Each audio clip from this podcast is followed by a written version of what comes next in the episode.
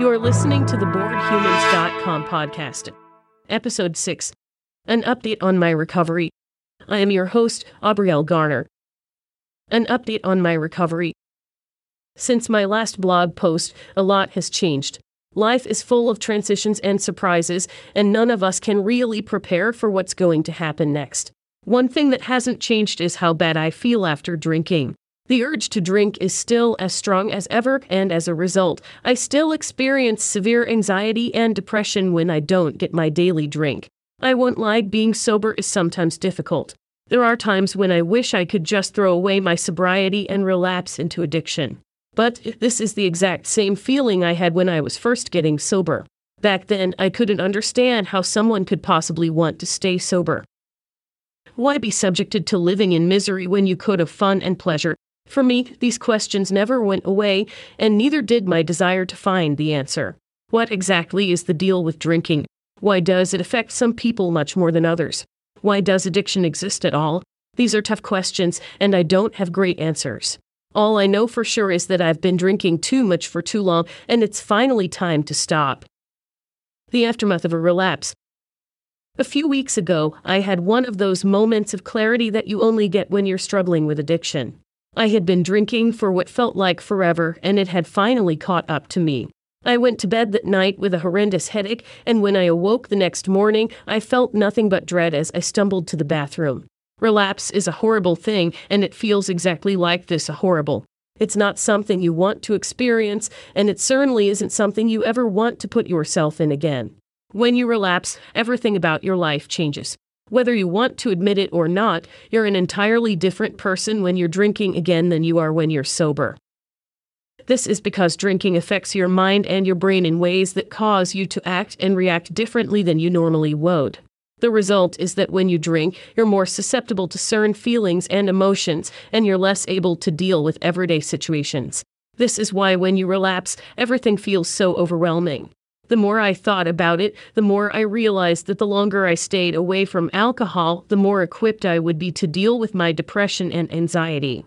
In the end, it's all about figuring out what works best for you and your situation. If you want to stop drinking, but you feel like you can't do it alone, then you should seek out help.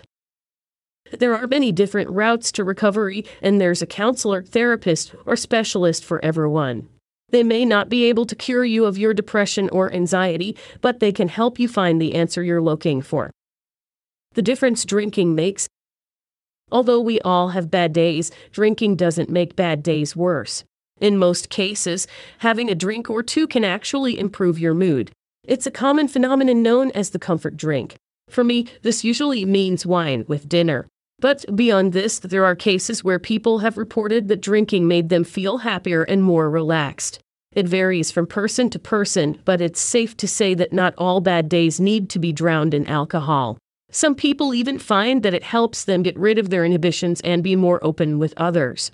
This is why I'm hesitant to say that drinking is completely useless and inevitably leads to disaster. It all depends on what you're drinking and how you're drinking it. If you're drinking to escape your problems, then it probably won't do much good, but if you're drinking to improve your mood, then it can be very helpful. It really is all about what works best for you. If you'd like, you can try a drink free alternative to alcohol, like a vegan cup of chamomile tea or a glass of wine. Some people find that these drinks have a calming effect and can help them get some sleep at night. But, like I said, it's all about what works best for you and your situation. If you're not sure what to do about your drinking, then maybe it's time for a change. Find a different way to cope and deal with your problems. You're worth it. Who drinks the most? This is a difficult question to answer because it's not simply a matter of how much you drink. There are so many factors that go into creating a drinking pattern, and it's not always physical addiction that leads people to drink. Sometimes it can be a psychological issue that drives someone to drink. As a matter of fact, there are people who don't even know they have a drinking problem until someone reveals it to them. This is why I always say that it's not how much you drink, but why you drink that matters. Some people might think that the more you drink, the more you'll feel like yourself. But this couldn't be further from the truth. It's how you consume alcohol that matters. Take someone who drinks socially and regularly has a glass of wine with dinner. The importance of limiting alcohol There are people who can drink and people who can't. Just like there are people who can cook and people who can't, people who can drink and people who can't. There are some things that even highly skilled individuals can't become proficient at, like playing the guitar or driving a car. Similarly, there are some things that even the most talented individuals can't do while under the influence of alcohol. This is why I'm always so emphatic about limiting alcohol and never encouraging people to drink. I want everyone to enjoy their drink, but I also don't want them to hurt themselves or others due to their negligence.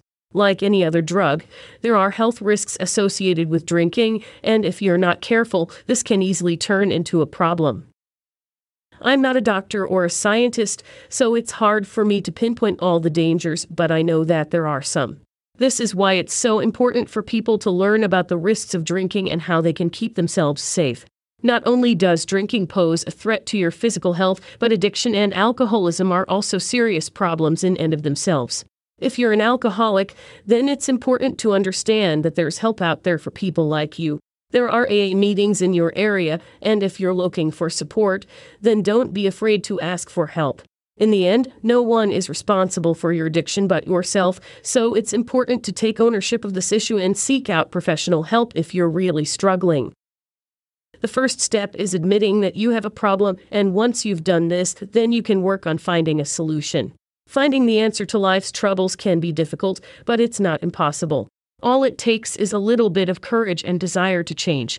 Don't be afraid to ask for help because whether you're a professional or an acquaintance, there's someone out there who can provide guidance and support during this time of need. You're never alone, and this is something to be hopeful for.